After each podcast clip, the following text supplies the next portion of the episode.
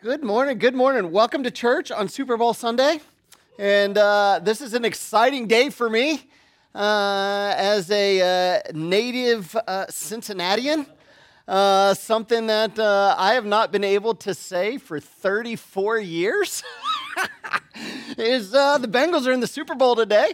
Let me make it better. Excuse me while I do this. I hope you've appreciated the orange and black and white this morning on our backdrop. And it's a special day for me. So as a lifelong Bengals fan, I'm expecting complete and utter disappointment with about a 40-point loss today. But still, we're here and I get to look forward to it. But here is something completely unrelated to all of that.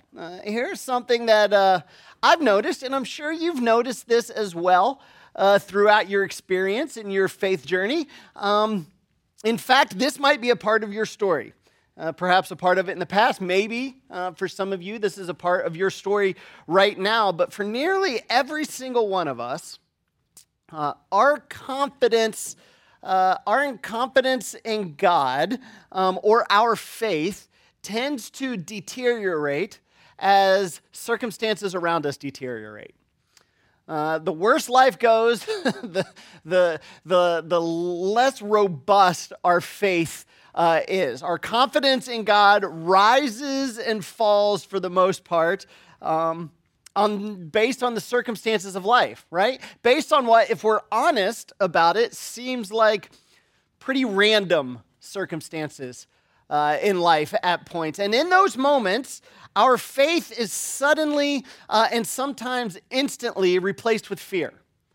You can be going through, things are going fine, and you've got confidence in God, and you can, all right, things are going good, things are going bad. It's amazing how fast that faith disappears, and you just dwell. In fact, it does something to all of us. It makes us all kind of like fortune tellers when we face these kinds of moments, right?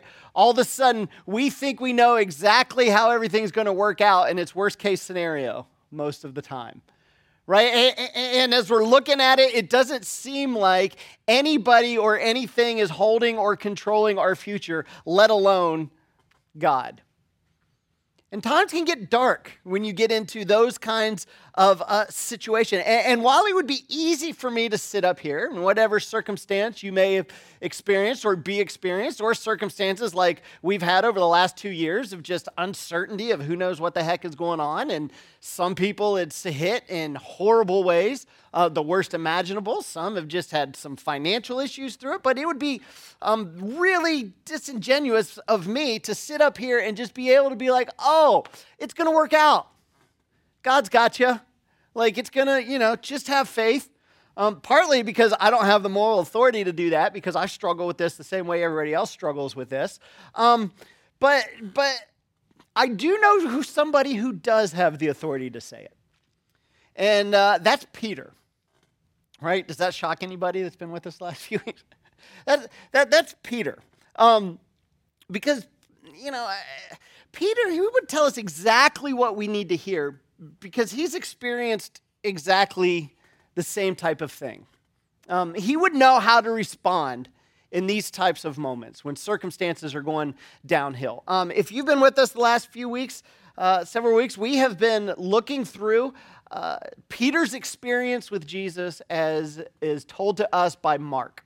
And some 30 years after Jesus left the scene, Peter's been going around telling his experience, his story with Jesus. And all of this time later, while in Rome waiting on trial that is going to end his life, he is still, as he's talking to Mark, just as confident that Jesus is the Messiah as he was the day Jesus left. After all the struggles he's gone through, after watching so many of his friends be killed, after watching just the state of Israel go down and down and down under the Roman Empire, after watching all of this and nothing working out, he is as confident as ever in all of those circumstances that Jesus was who he claimed to be. And right up front in his story, he lets us know Jesus gave the same message over and over and over again. And if you've been with us, if you've been watching, you know what that message is. It is right up front. The time has come. The kingdom of God is near. Repent and believe the good news. That is, turn and embrace this new thing that I'm introducing. Now, if you've been following on the journey, we left off last week. Jesus and the guys, they were way up north in Caesarea Philippi, even way up above Galilee. They started the long journey down towards Jerusalem for what would ultimately be the last journey from the north to the south for them. They'd gone through Galilee, down into Judea, worked their way all through that, gotten into ultimately working their way into Jerusalem for celebrating the Passover. And as they're traveling, a few things happen, and Jesus completely flips the paradigm of authority upside down. This is where we ended up last week. Jesus said, to his guys as they were talking about the idea of authority because they were arguing over who was going to be the highest in Jesus' new kingdom he was going to establish. He said, look, you know how people in the world with authority, you know how they handle their authority? And they're like, yeah. You know how people with authority and with resources leverage those authority and resources to get more authority and resources? And they're like, yeah, we got it. And Jesus said this. This is where we were finishing up last week. He said, not so with you. Not so with you. This is not the kind of kingdom I have in mind that I'm introducing, and this is not the kind of king that I am going to be. And before they can even object, he leaves them. Right? He takes off, and he leaves us with this thought. Here's what he said. It's not going to be that way with you. For even the Son of Man, which is how he referred to himself, it was a messianic term, did not come to be served, but to serve. Subtext, guys, do you think you're better than me?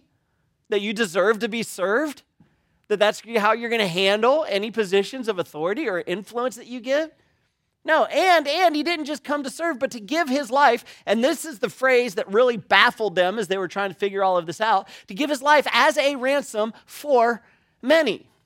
And this was the part that they just couldn't wrap their minds around. And it was understandable why they couldn't wrap their minds around it. Because as they were on their way to Jerusalem, the crowds were getting bigger and bigger and bigger. Right? They were attracting more and more people. And as they neared Jerusalem, they began to get swamped and overwhelmed by the crowds because it wasn't just them headed to Jerusalem. They were headed there for the Passover celebration, which means people from all over the nation were headed to Jerusalem. And so the closer they got, the more of a concentration of people that there became. There was a whole caravan of people who were coming from up around Galilee down to Jerusalem for this festival that was following them, right? And not only are there large crowds following, but there are rumors floating around everywhere. As people are talking about the things that they heard that Jesus did, there was a rumor that he actually raised a well-known citizen named Lazarus from the dead. Did it happen? I don't know. It seems like it could happen. We've seen some other things. There was a rumor, right, that as they were on their way, he healed a blind man named Bartimaeus, and people would start talking about it.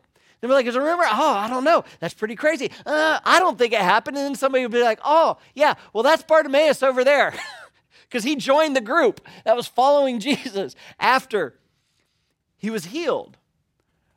Right? And there's so much energy and there's so much excitement that's building up around this. In fact, Mark tells us this about it. In chapter 11, he says, many people spread their cloaks on the road while others spread branches that they had cut in the field. This is before they even get to Jerusalem, right? They are so convinced that this is going to be a messianic moment. Right? That Jesus is about to proclaim himself king. Like, it's just that, I don't know if you've ever found yourself in a situation to where, like, not even of your own doing, but just all the buildup and the expectation of something that you should do or that other people thought you should do got to be so big that you just found yourself doing it just because that's what the expectation was. Like, that's what Jesus was facing. Like, he was following crowds that were beginning to, in different areas, number up towards 1,000, like pushing him towards, declare yourself king. Right? And that's what, that's what, of course, that's what they were waiting on. So they spread branches they cut in the field. Those who went ahead and those who followed, so on all sides, shouted Hosanna, which essentially is save us. They're looking to him as a type of savior. Hosanna, blessed is he who comes in the name of the Lord. And then it turns political. They say this, blessed is the coming kingdom of our father David. This is essentially them saying, we are looking to you to reestablish the independent kingdom of our nation and deliver us from under Rome. Like, this was their declaration. And so they, all of the people, they were anticipating the exact same things that the disciples were anticipating for. That when Jesus got to Jerusalem, he was going to proclaim himself king, and the age that they had been waiting for, that they had been praying for, that they had been watching for generations was finally upon them. Of course, while all of this is going on, the disciples, they're euphoric. They're like, this is fantastic. Like, we can feel the energy building. The people are for him, right? This is the moment is right, and we're close to him. Forgetting already the lesson about not so with you, right? And there, you know, and all this talk about, if you remember last week, all this talk about spitting and suffering and flogging and death, all of that talk Jesus was doing, long forgotten. The thrill and the excitement of the crowd had caused him to completely forget about all of that stuff. Clearly, Jesus was mistaken because there's so much energy. It felt like a festival. All the way to Jerusalem. Then it gets even better because they get to Jerusalem, and even though it's late in the evening when they get there, Jesus doesn't just go and find some place for them to spend the night and then start it. No. Jesus goes straight to the temple, right? And as they're going in, the 12 are excited because they're like, oh man, we normally would be finding a place to stay around. He's going straight to the temple. He ain't wasting no time. This is happening, right? They're like, okay, here we go. Here's what happens when he gets to the temple, chapter 11. Jesus went into the temple courts. He looked around at everything, but since it was already late, he went out to Bethany with the 12, which Bethany was about a little less than 2 miles outside of Jerusalem. And the disciples were like, that was weird. He walked in late, looked around, and left, right? So they spent the night in Bethany, get up early the next morning, walk a couple miles back into Jerusalem, and they go back to the temple. But instead of acting messianic, instead of declaring himself king and taking hold of the mantle that all of the crowds wanted him to accept at that time, Jesus makes a mess. Here's what he does. He goes back in, after observing what he observed the evening before, and he starts flipping tables. And he starts driving out the money changers. And he essentially declares, after he gets everybody's attention, because that's attention grabbing, he declares, you have taken what was meant to be a house of prayer, and you have turned it into a corrupt commercial enterprise. Right? And everybody is upset by this on different levels and for different reasons, right? The chief priests were mad about it. The religious leaders were upset about it. The disciples were upset about it for different reasons than those guys were upset about it. The disciples were upset about it because they're like, whoa, Jesus, this was your moment. We need friends in high places here in Jerusalem as we make this transition. Then the text says this. The chief priests and the teachers of the law began looking for a way to kill him.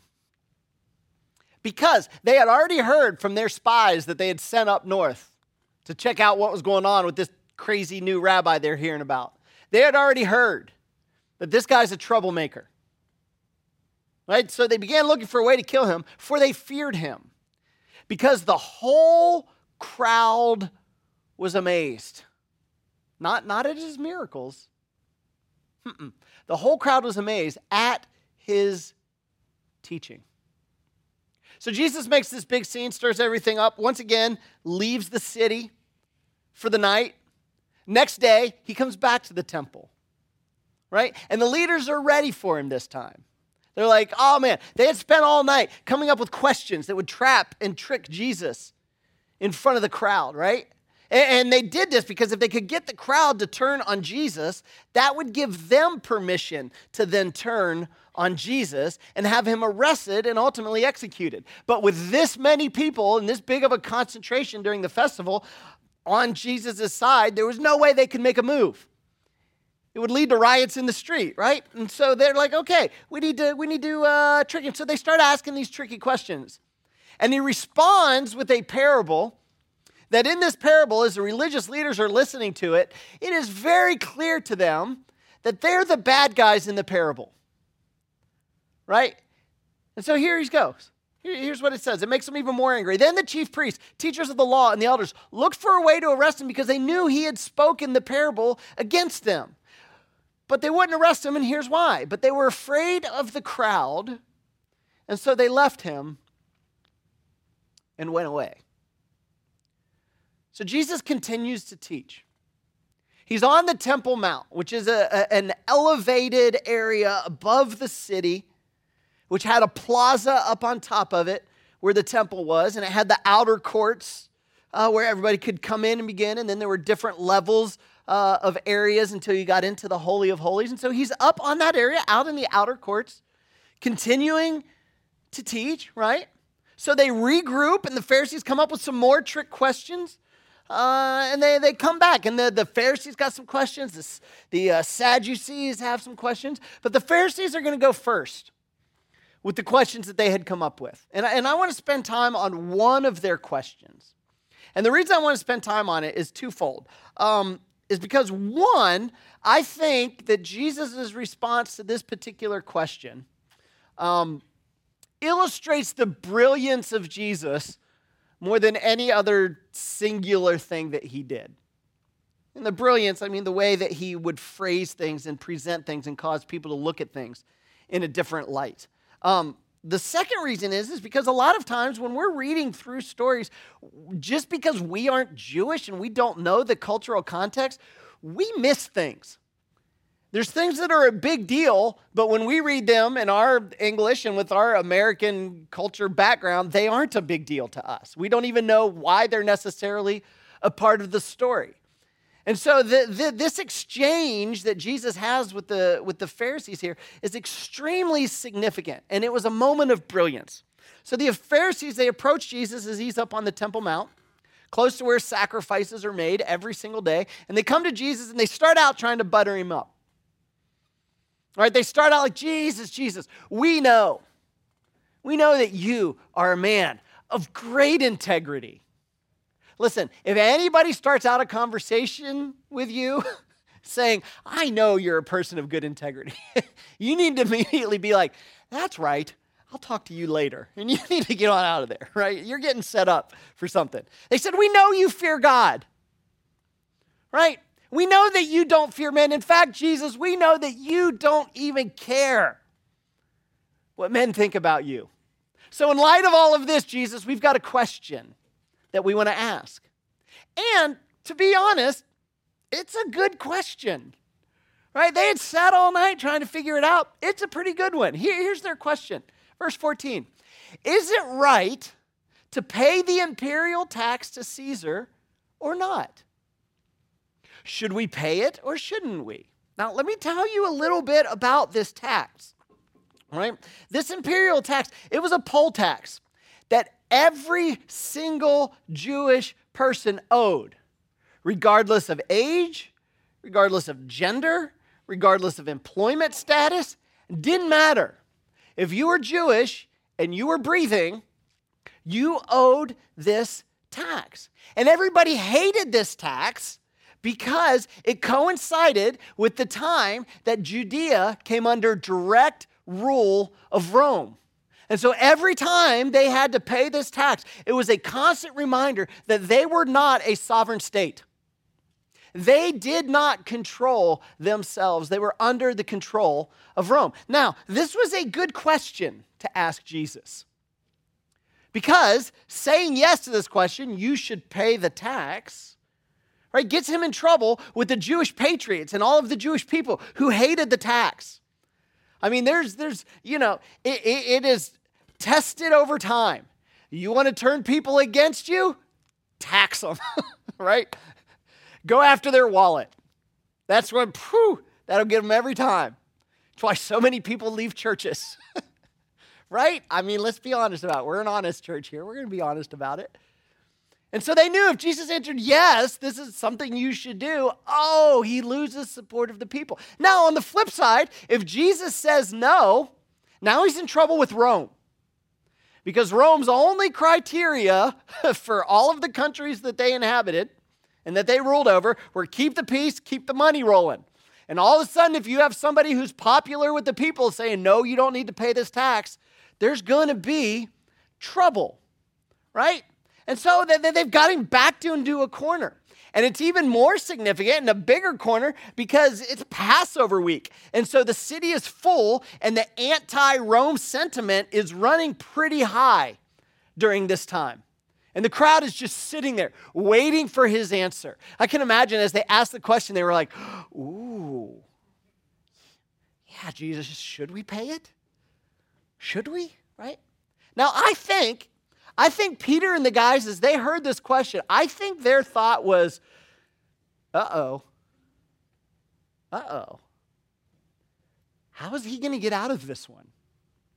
Followed quickly by them looking around for the closest exit. Because if things started to go south, they were going to bail. Right? And so here's what happens. Jesus, and I played in my mind, and I played things up probably that didn't really happen. Here's how it happens in my mind. They asked him the question, should we pay the tax or not? And I just imagine Jesus going to one pocket, going to the other pocket, checking for his wallet. I mean, like, oh, I don't have any money on me. Maybe one of you guys do? You got a coin for me, right? He says to the Pharisees, he says, bring me a denarius, which was the coin. Let me look at it. Right? Now, Judean Jews were required to pay this tax not with just any money, but with a Roman coinage. Here's what that coin looked like that they were required to pay the tax with. Right? On the front side is the picture of Tiberius Caesar, who was Caesar at the time. And the inscription around the outside of that essentially says that this is the son of the divine Augustus. And so essentially he's got this coin with his face on it, interpreted saying, son of a god, is what that is. Now on the back on the coin, there's he's sitting on his throne, right? It proclaimed Tiberius to be the high priest of the Roman religion. So everything about this coin is offensive to the Jewish people. And Jesus looks at the religious leaders who asked him the question and says, let me see your coin. Bring it to me, right? But that wasn't the worst part. So here it is, verse 16. They brought the coin, which means the Pharisees, the religious leaders, had that coin on them. So picture this, Jesus asks for this coin, knowing that he isn't holding one, and then all of a sudden, here's a religious leader reaching in and pulling one out and holding it in the palm of their hand, right? And he asks them, whose image is this?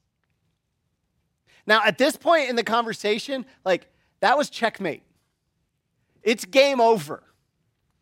We, in our current context, reading this, we don't know that yet.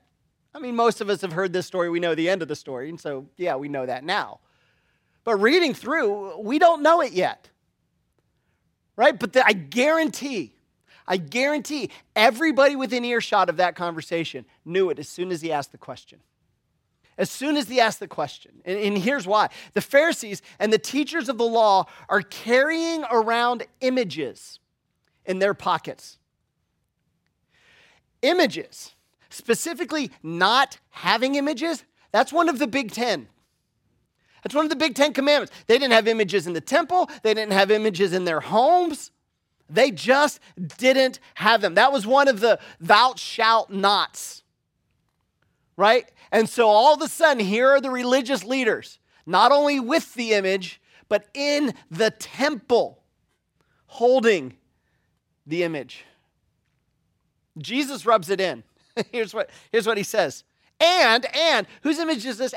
And whose inscription? Whose inscription? Fun fact. You ready for a fun fact? About 5 years earlier, Pilate had some Roman shields brought into the city. And those shields had pictures of Caesar and an inscription on them. And he just had them brought into the city, not even into the temple, just into the city. And it led to riots. It led to people refusing to do their work and allowing things to just start to fall apart in the city.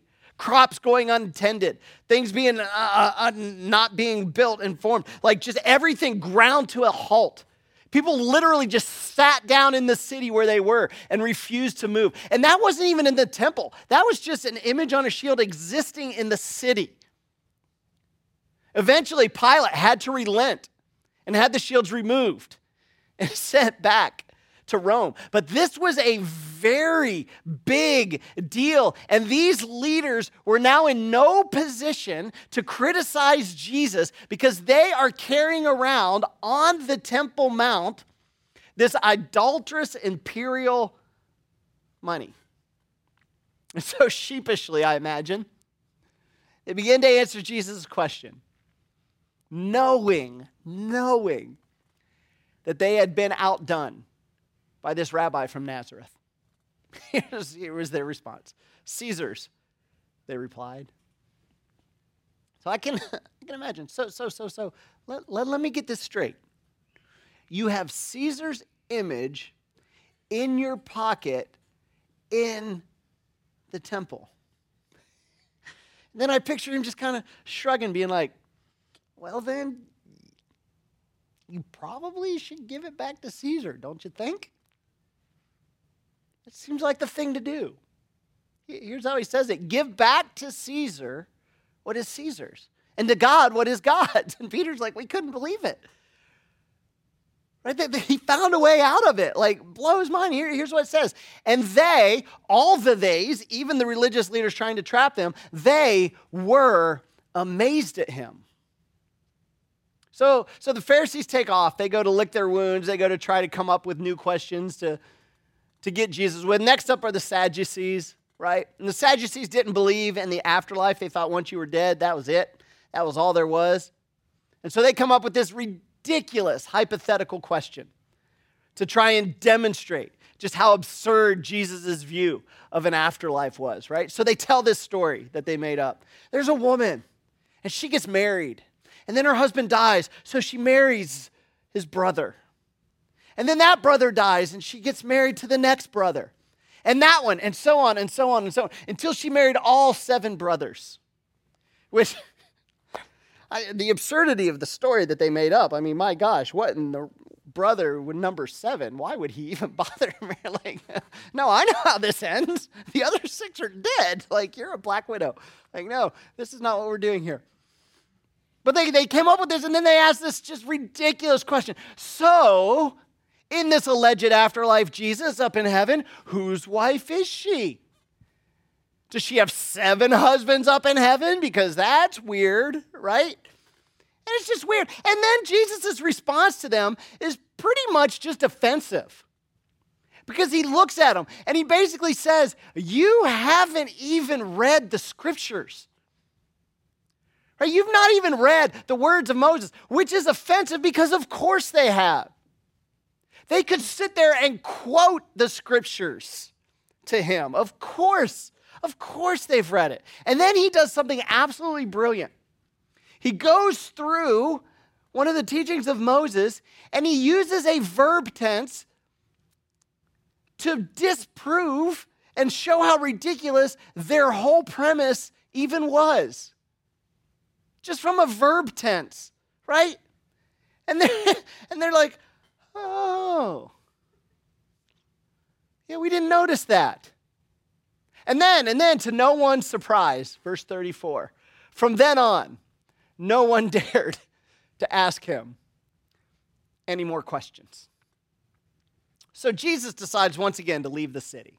He's not staying overnight inside of Jerusalem. He goes to the outskirts of the city. And what happens next is just absolutely extraordinary. Chapter 13, verse 1. As Jesus was leaving the temple, one of his disciples said to him, "Look, teacher, what massive stones, what magnificent buildings." Right? And they were talking about the temple structure up on top of the Temple Mount that was sitting on the inner parts of that court. Right? Now, to be fair, it really was magnificent. It really was. In fact, Herod had spent many, many years and a fortune on building this temple for the Jewish people. And when he built it, in fact, he built it to be earthquake-proof. Right? The earth would not be able to shake this temple down. In fact, some of the stones weighed not 500 pounds, 500 tons. They were just ridiculous. And they're marveling at the size of these things. And then Jesus says something absolutely extraordinary. He says, "Do you see all of these great buildings?" Talking about all the different temple buildings that were around them. "Not one stone here will be left on another. Everyone will be thrown down." Wait, Jesus. Are you telling me that all of these stones are going to fall down? Nope. That's not what I'm telling you. I'm saying thrown down. Here's what they were looking at when they were talking about this. So you see the outer walls going up to the top left-hand corner there. But that was the inner temple. And you can see the tiny little door on the front. So this was a magnificent building. It was built up, that whole plaza that it's built on, that takes up about 37 acres.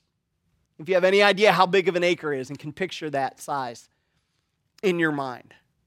And every single one of those stones, of those walls, building those structures, Jesus says, are going to be thrown off the edge of that plaza. Here's a picture of the plaza from another view. So you can see way down in the front on the bottom, that tiny little door, and how high those walls are that it is sitting up on top of, and that temple structure on the inside. Every single stone, he says, is going to be thrown off of those walls down into the valley below. And the disciples are thinking, Jesus, what are you talking about? An earthquake couldn't even take these walls down. That would take a massive army. Jesus is probably thinking, yeah, it would take that, wouldn't it? So Jesus walks on. They leave the temple. They walk outside of the city gates, end up walking up onto the Mount of Olives. And later that evening, as they're sitting looking, and they could oversee Jerusalem, and as they were looking specifically towards the temple itself, the disciples kind of looked at Jesus, and they're just like, what were you talking about? All the stones being thrown down. That doesn't make any sense, right? And what follows from Jesus is the most remarkable, unexpected, verifiable prophecy given by any single person at any single point in history. Right? Jesus predicts in extraordinary detail, the destruction of the city of Jerusalem, and specifically the destruction of the temple. Right? And so he says this, and sure enough, 40 years later, on August 6th, to be specifically, year 70 AD, the Roman legions, multiple legions, who had come down from Rome, right, and were under the control of Tiberius, they had been outside the outer wall of the city. And for months had been on the outside. Finally, they break through the walls. They flood into the city. And they are angry. They start destroying everything. They go up to the temple and they set everything in there that'll burn on fire. And then, with Jewish slave labor, tear down, stone by stone, every single stone that made up this structure. And they push it to the edge and shove them off into the valley below. In fact, if you were to visit Jerusalem today, you would see at the base of that wall, all the way around it, these large, giant stones still laying there from where they had been pushed off over to the edge. And what Jesus predicted that day, sitting on the Mount of Olives, actually came true. But the question is, why is that important? Why is it important that Jesus predicted it and that happened? Because it seems like I'm kind of being a little gleeful and excited about the destruction of a temple, which is weird, right? But it's important because Jesus' entire message from the get-go that Peter put up front as he was telling Mark his experience was that something greater than the temple is here. Right? That there will be a time when the temple will no longer be necessary because something new had come. And in fact, it was something new that would make you and the you beside you more holy and sacred than the temple, which is a big deal. What was about to take place was that the Spirit of God was going to inhabit his followers. Paul would describe it this way. He would describe it as he was trying to explain this whole idea. He would say, we would become walking temples. That is, the temple, the presence of God, the Spirit of God was now portable. It wasn't concentrated in one specific location. The time had come. The kingdom of God was near. All that was left was for the new king to ratify this new arrangement between himself and mankind. Here's what happened next is Peter's telling his story to Mark, chapter 14. Now the Passover, which is the reason everybody was in Jerusalem to start with, and the festival of unleavened bread were only 2 days away. Once again, Jesus and the disciples find themselves on the outside of town. And the disciples ask Jesus, we haven't made our arrangements as to where we're staying in town for Passover. Do you want us to go find something? Unbeknownst to them, Jesus had secretly already made arrangements. And so Jesus says to him, yeah, I want you to go into town. I want you to look for a guy carrying a water vessel. And talk to him. He's going to take you where you need to go. And to which when you read that, this is another one of those things that we just kind of fly by. You know, we might think like, well, I mean, that seems kind of challenging. The city's packed. I mean, how many guys are going to be carrying water vessels around? The answer is one. Men didn't carry water vessels. The women did that. And so Jesus was saying, I want you to go in and I want you to look for this very unusual thing. So they go in and sure enough, they get into the city and there's the guy carrying the water vessel, right? And so he takes them to this house that has 2 stories and they go up into the upper room and they begin to prepare for Jesus to show up to celebrate the Passover. Dropping down to verse 17, everything was ready. When evening came, Jesus arrived with the 12. And I'm sure that Peter and the guys were thinking, this has got to be it. He's been messing with us for the last couple days. This has got to be it. And it was it, all right. It just wasn't the it that they thought it was. While they were eating, Jesus took the bread. And when he'd given thanks, he broke it and gave it to his disciples, saying, take it, this is my body. And I imagine if Peter had given more details about what was going on there, he probably would have said, and we all paused and looked at each other. Because, what? This is my body? Weird. Then he took the cup. And when he had given thanks, he gave it to them, and they all drank from it. And after they had drunk, after it was too late, after there was no turning back or deciding not to, he says, this is my blood of the covenant. Whoa, Jesus. All right.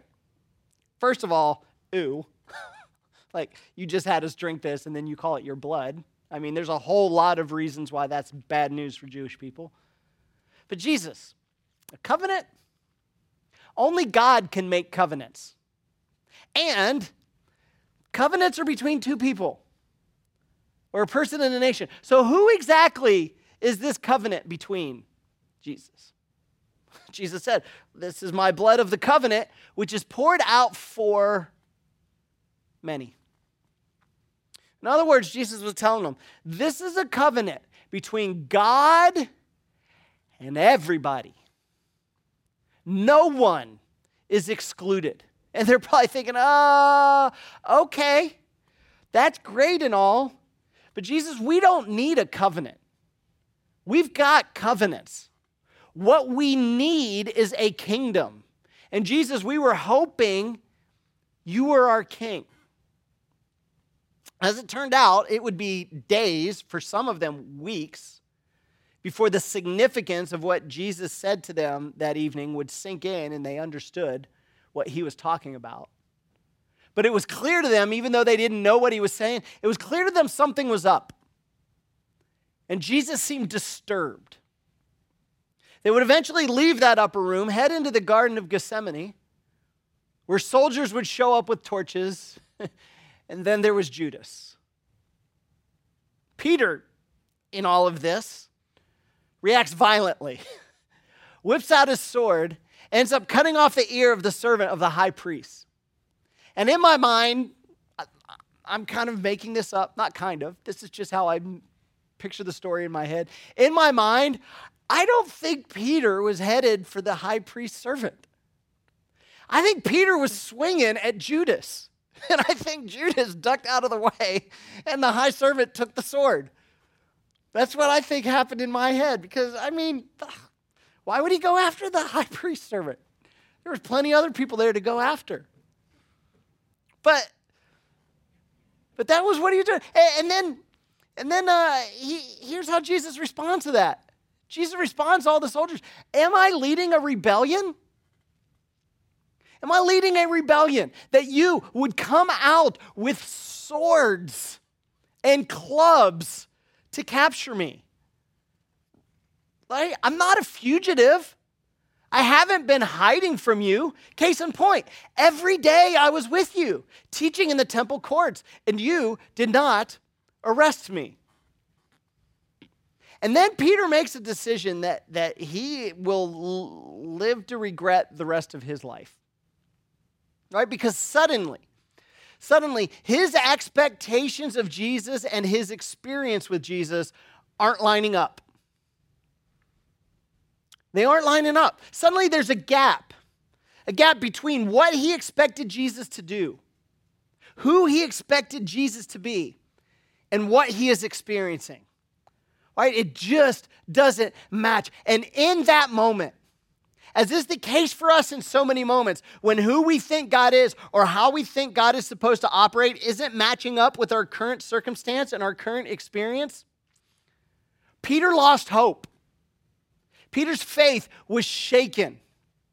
And I think when Peter made this next statement to Mark, as he's given his story, and Mark's writing it down, as Peter said this next thing, I imagine Mark paused and looked up and was like, Peter, do you really want to say this? Do you really want this on the record from here on out for whoever may read this? And Peter, I think, said, yeah, because this is what happened. I know it doesn't look good, but it happened. Here's what happened. Then everyone deserted him and fled. Because of course they would. It's over. It's over, right? There would be no kingdom. Jesus would be no king. He was no Messiah. And isn't it true? With you, with me, our human nature is to assume the worst of God. Right? It just is. Right? When circumstances get dark and things start going wrong, like we assume the worst of God.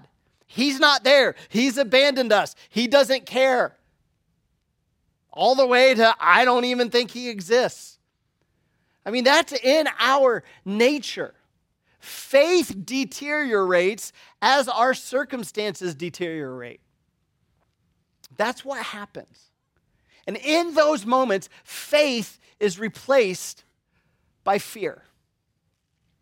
It's replaced by fear.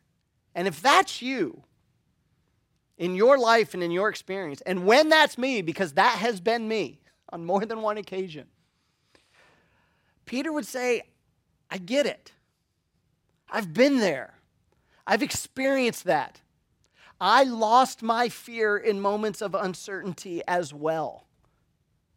And he would probably tell us, and in that moment, it led me to the conclusion that in spite of everything I had seen with Jesus, in spite of everything I had experienced, in spite of everything I had heard him say, in spite of all the miracles and the way people reacted to him, in spite of all of that, it led me to believe that God was not near. And that led me to the most regrettable decisions and actions of my life, as he in a very short time would deny that he even knew who Jesus was. But in fact, Peter would say, during those times when I had that feeling, not only was God near, but God was closer than ever. That in those dark moments, when it seemed like God was far, he was actually close. And in those moments where it seemed like circumstances were out of control, God was working in those circumstances. I just couldn't see it. Not until the end. Not until I saw how it came up. So don't, Peter would say to us, don't do what I did and allow poor circumstances to shake your faith. Don't lose faith when circumstances are tough. Easy for Peter to say. Easy for me to sit up here and say it. But when you're in those dark moments, much harder done. And we're going to talk more about that next week. But there are some things that are just universally true. And for some of us, you know, if you don't have a life verse, if you don't have one that you're like, yes, this is my verse, let me point you to something Jesus said. He said, in this life, there will be trouble. So even if you don't believe any of the Bible, you can believe that because you've experienced it. In this life, there will be trouble. In this life, things are not going to go your way. Circumstances are going to get dark at times. And Peter would say, that doesn't mean God isn't near and isn't at work. Let's pray. Dear Heavenly Father, Lord, I thank you for what had to be difficult honesty as the writers of the gospel recorded these stories, and people had to be honest about their shortcomings and the things that they didn't get and they didn't understand and the way that they failed within the story. Lord, I thank you for that vulnerability and that willingness of these people to be honest so that we can know that there's not something wrong with us. And in our faith journey, when we experience these same issues. And Lord, for probably every single person in this room, there have been times when circumstances have been dark, and we allowed it to shake our faith and wonder if you were near at all. Lord, for some of us, we've gotten to the other side of those things, and the outcome and the revelation of what you were doing through them was so great that we won't doubt again.